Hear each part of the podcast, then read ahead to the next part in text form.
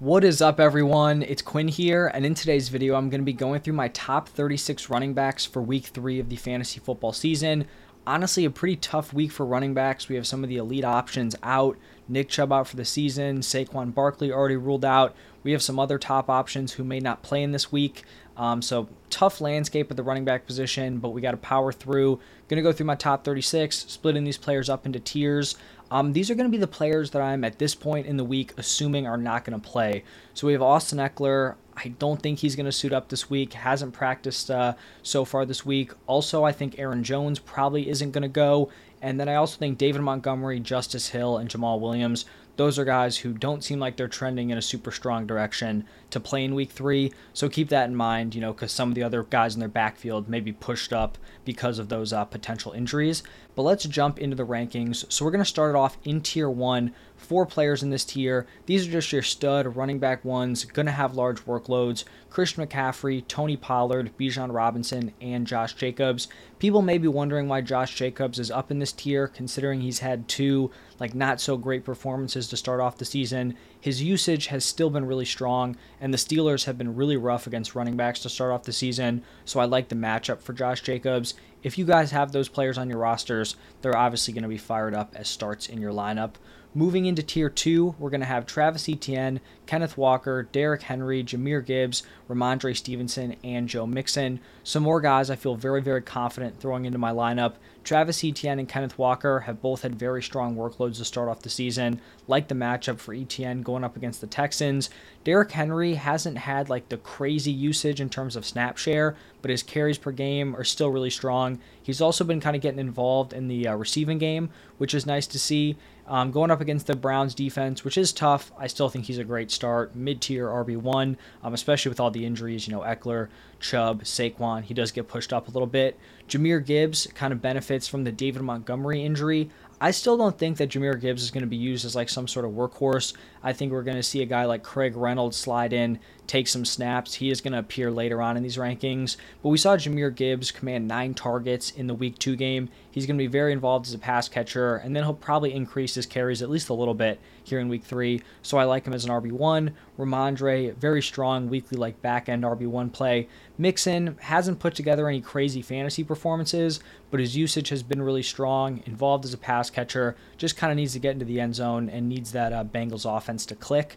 Now, shifting into tier three, just going to be a two man tier here. Raheem Mostert, James Cook. These are just guys that I feel like have very locked in workloads at this point in the season. Raheem Mostert is the Dolphins' clear lead back with Jeff Wilson on IR. Achane hasn't really broken out yet in that running back room, so I think Mostert's a great back end RB1 option.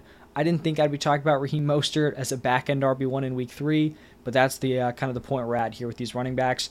James Cook pretty much is going to do everything for the Bills except for have that touchdown upside, which I still think is fine. He's going to be efficient on the ground, involved as a pass catcher. He will be an RB1 for me this week. Now, moving into a very, very large tier four, and this is where these rankings just kind of get all over the place.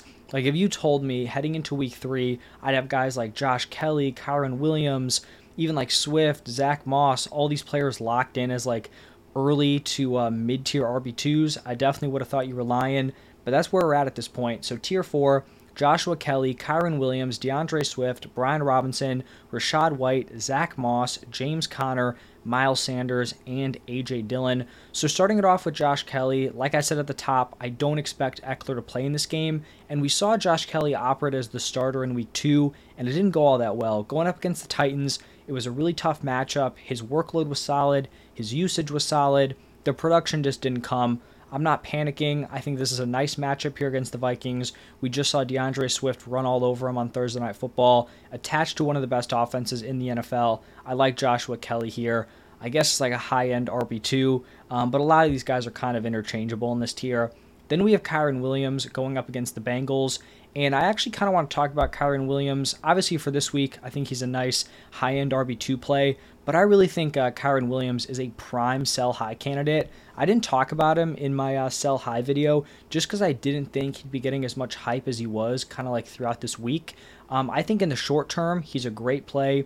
Week two with uh, Cam Akers out and Cam Akers now traded to the Vikings, he had a 95% snap share, 87% route participation, 14 carries, 9 targets. That usage is elite. That's fantastic. You just keep firing him up into your lineup in the short term. But here's my concern kind of long term here he really wasn't great with those opportunities. Like, it's not like he took those 14 carries and dominated. He had the lowest rushing yards over expected per attempt in week two, so he was very inefficient as a runner. We've also seen Sean McVay just be very volatile with his running back usage. Looking back to the 2022 season, people thought Akers was going to be the guy heading into week one.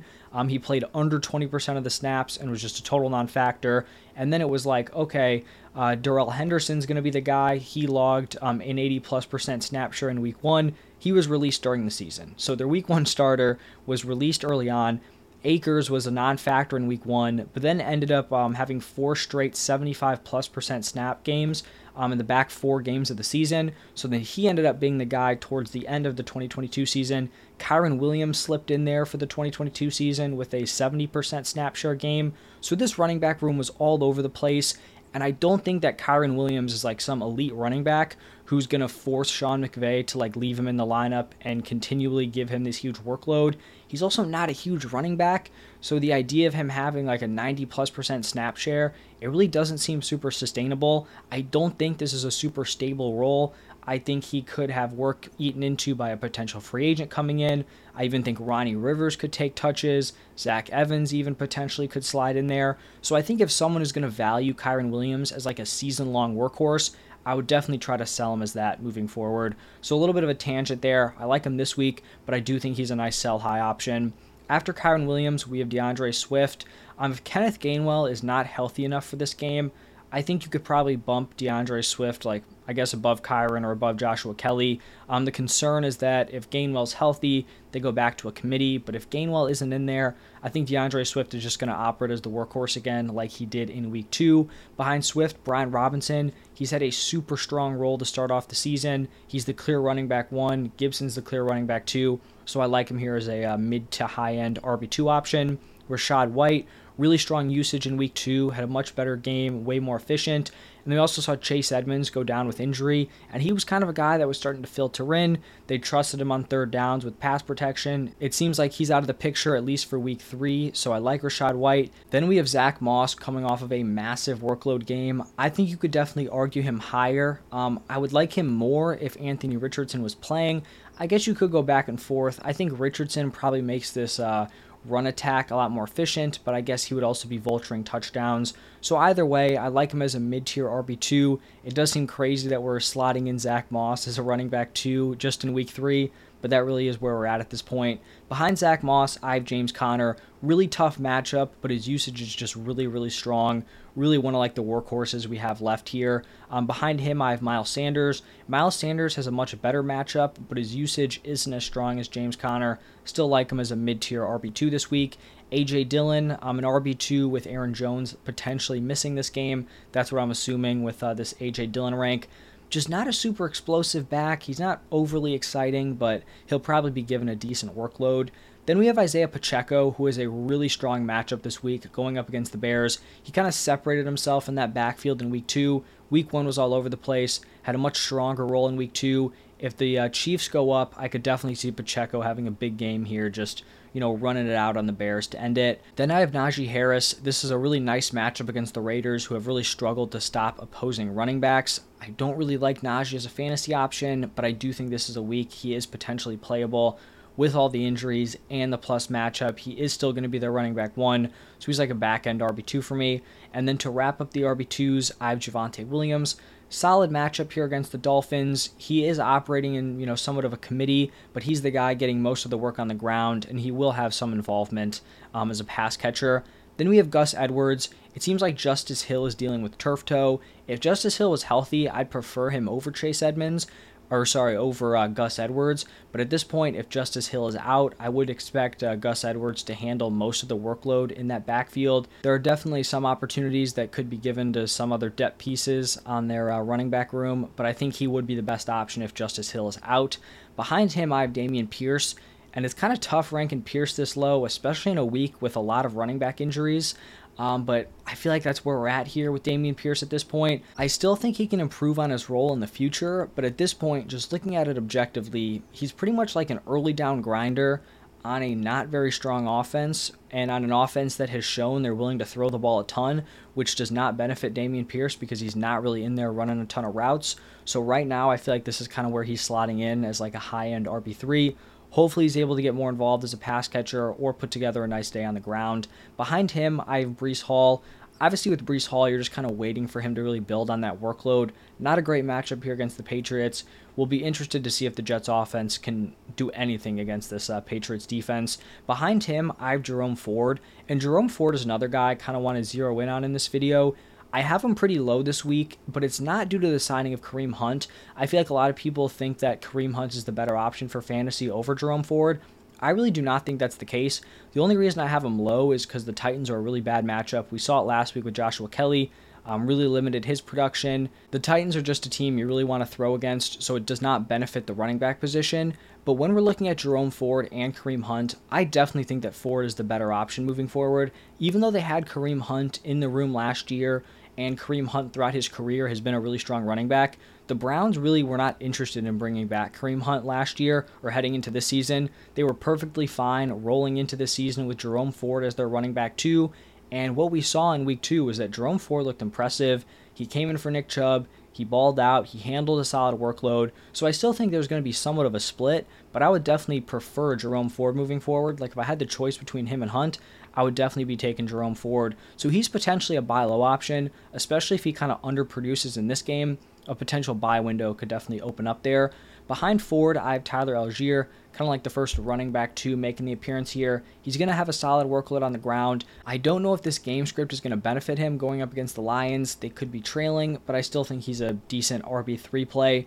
Then behind Allgeier, I have Kendre Miller, and I think Kendre Miller has the opportunity to move up a little bit. The uh, Saints running back room is pretty much in shambles right now, uh, Alvin Kamara still suspended. Jamaal Williams, I would be surprised if he plays this week. We had Kendre Miller, who a lot of people were pretty excited about heading into the season. He has not been able to be active in week one or week two, but he logged a healthy practice here in week three. So I imagine that he would be the guy they want to lean on. Now I don't know if he goes from, you know, not even being active, being injured to all of a sudden being the workhorse for the Saints, but I would guess that he probably would be their lead back, which in a thin week at the running back position is potentially relevant. And he also is someone who could just be sitting on waivers at this point. So definitely someone who's kind of worth an ad here in week three. Behind Miller, I have Alexander Mattison. I was kind of warning about uh, Alexander Mattison earlier in the week. He had been really rough through two games. He was very inefficient, and I just did not think that the Vikings were going to consistently give him a strong workload. I thought Ty Chandler would eventually eat into it. Turns out, you know, Ty Chandler didn't even need to do that. They went out, they traded for Cam Akers. And this is not me thinking that Cam Akers is some sort of world beater who's going to come in and take all the touches for Alexander Mattison. I just think neither of them are all that good, so I think this is going to be somewhat of a split. Um, but if you have a few not so great running backs splitting touches, the fantasy, you know, result of that is not going to be great. I still imagine he's the RB1 here because Cam Akers is kind of getting there late in the week, but I think he's definitely trending down rest of season. Behind Mattison, I have Craig Reynolds. I think he could slot into that David Montgomery role.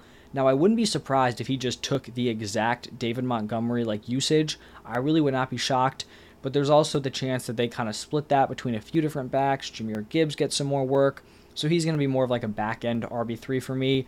Another guy kind of stepping up, we have Matt Breida, Saquon Barkley out for Thursday Night Football. This is really a bad matchup for Matt Breida here going up against the 49ers. If you were hoping to get something out of him, this is definitely not the ideal situation here.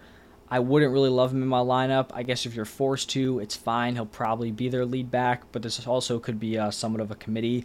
And then at 35 and 36, or sorry, 34 and 35, we have Khalil Herbert and Roschon Johnson two guys kind of in this Bears two headed committee at this point. Tough matchup against the Chiefs. Um, just not a super interesting backfield at this point. And then to wrap up these rankings, Jaylen Warren, I believe he's the uh, best back the Steelers have. I don't think he's going to get the opportunity to be the running back one, but in a plus matchup, if you're super desperate, big league, I guess he is potentially someone you could throw into your lineup or a flex spot if you are really desperate. But that is going to wrap it up for my top 36 week three running back rankings. Hopefully this video was helpful in um, you know getting you guys to set your lineups. If there are any updates throughout the week, injuries, someone's uh, playing that I thought wasn't going to play or someone uh, isn't going to play, you guys can just keep commenting on the videos. If you leave a new comment, I'll uh, try to get back to as many of those as I can. Thank you all for stopping by. Uh, check out my wide receiver rankings. Those are going to be up today also. But thank you all again, and I will see you in the next one.